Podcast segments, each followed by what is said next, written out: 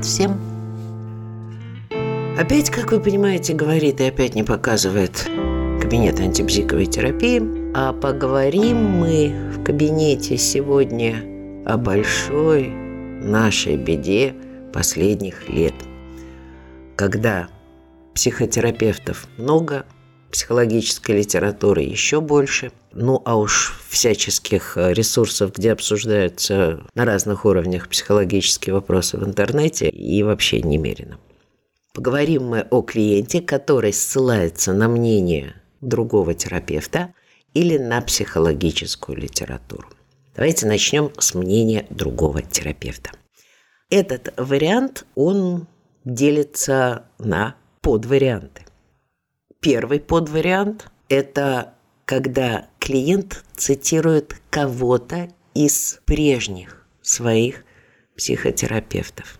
Второй вариант – очень редкий и очень сложный для нас, для терапевтов, когда обнаруживается, что речь идет о нынешнем терапевте, еще об одном терапевте, к которому ваш клиент ходит параллельно с тем, что ходит еще и к вам. Соответственно, в этих двух подвариантах мы действуем действительно по-разному. Если речь идет о мнении какого-то прежнего терапевта, ну, как минимум, мы здесь можем быть с этим мнением согласны или не согласны, но обычно клиента цитируют как раз в тех случаях, когда то, что говорим мы, противоречит мнению прежнего терапевта, и тогда вполне уместен исключительно любопытствующим тоном, никоим образом не в порядке огрызания или встречного наезда. Так, вы ходили к тому терапевту, то, что он говорил, для вас по-прежнему важно. А чего вы снова к нему не пошли, если были устраивавшие вас результаты? Если вы четко соблюли интонацию, то обычно такой фразы бывает достаточно, хотя вы в дополнение еще и получаете информацию о том, почему человек все-таки не пошел к тому терапевту.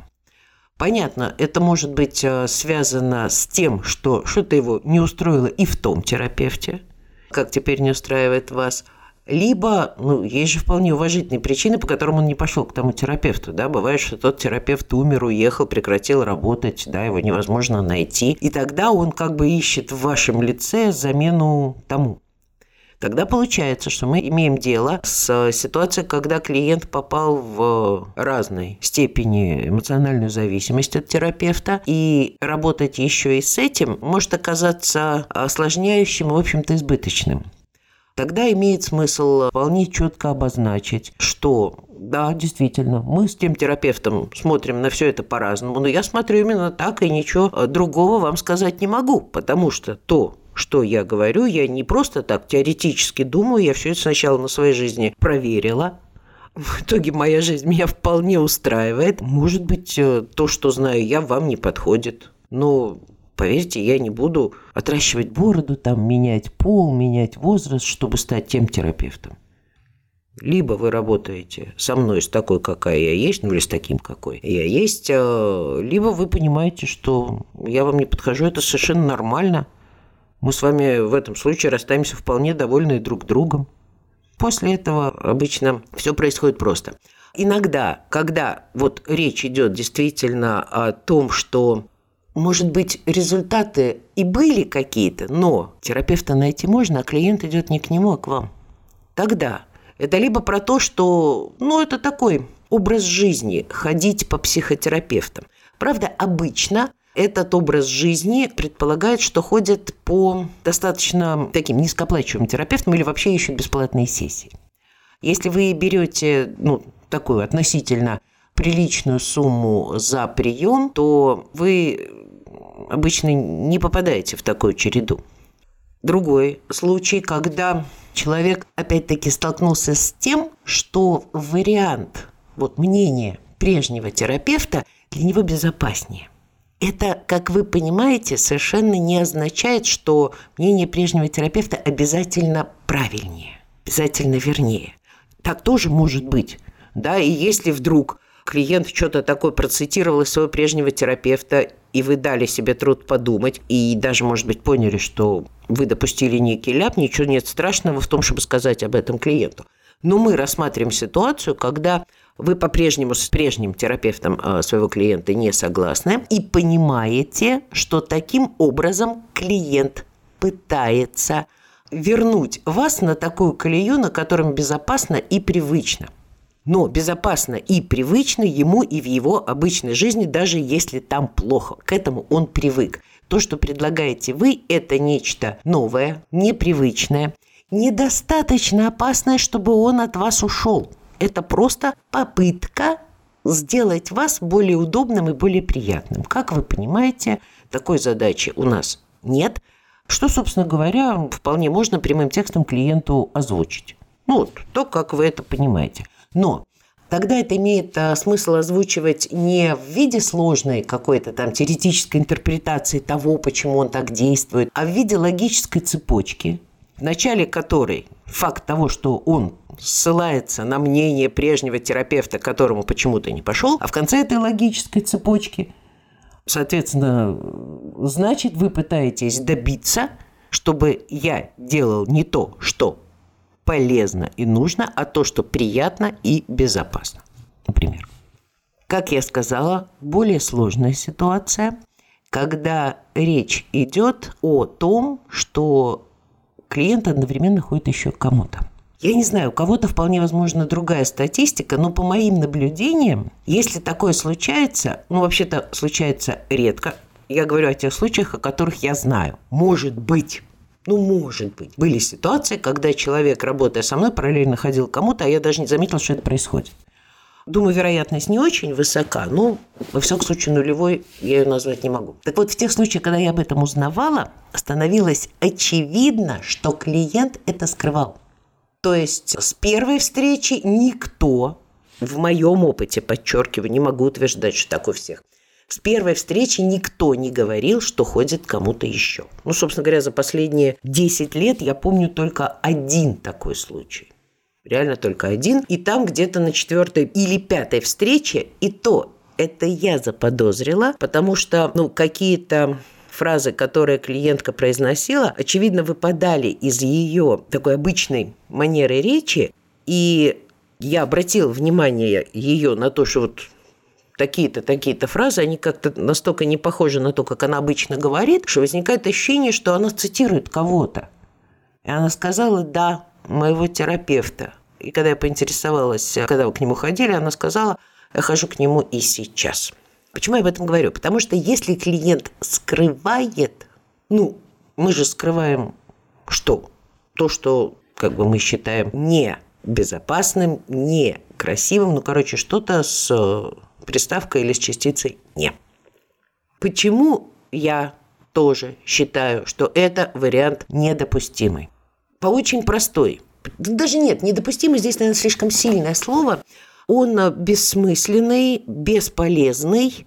Вредным он вряд ли может оказаться, но тем не менее. Когда врач назначает препараты, он всегда учитывает их взаимодействие с другими препаратами. Мы все имели дело с вкладышами в лекарства. Там прям есть такой раздел «Взаимодействие с другими лекарственными препаратами».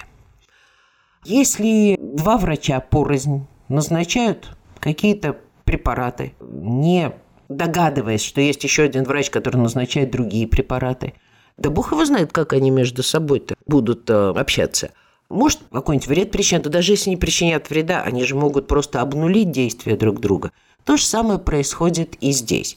Это, знаете, ситуация, когда в некой семье ребенок замечательно лавирует между папой и мамой. У папы и мамы совершенно разное мнение по большинству вопросов. И каждый раз ребенок занимает позицию того родителя, который говорит сейчас наиболее выгодные, наиболее полезные вещи. И если мы соглашаемся на то, что клиент работает с двумя терапевтами, по сути, мы даем ему вот такую же возможность, как у этого ребенка. А вот здесь я соглашусь с тем, потому что там приятнее, безопаснее, а здесь я соглашусь с этим, потому что здесь приятнее и выгоднее. Другое дело, что вот все это мы клиенту объясняем. И объясняем опять же, без каких бы то ни было там возмущений, каких-то неприятных оценок этого. Нам это не неприятно, этот факт. Мы просто считаем его бессмысленным. И после того, как мы это все клиенту объясним, собственно говоря, возникнет самый сложный и, в общем-то, не очень приятный момент. Потому что здесь нужно умудриться, чтобы это не выглядело шантажом. Мы же не можем ему сказать: хочешь работать с нами, бросай того терапевта. Это опять-таки примеряем на историю с спорящими родителями и ребенком, который выбирает, с кем ему в данный момент согласиться. Или он, или я.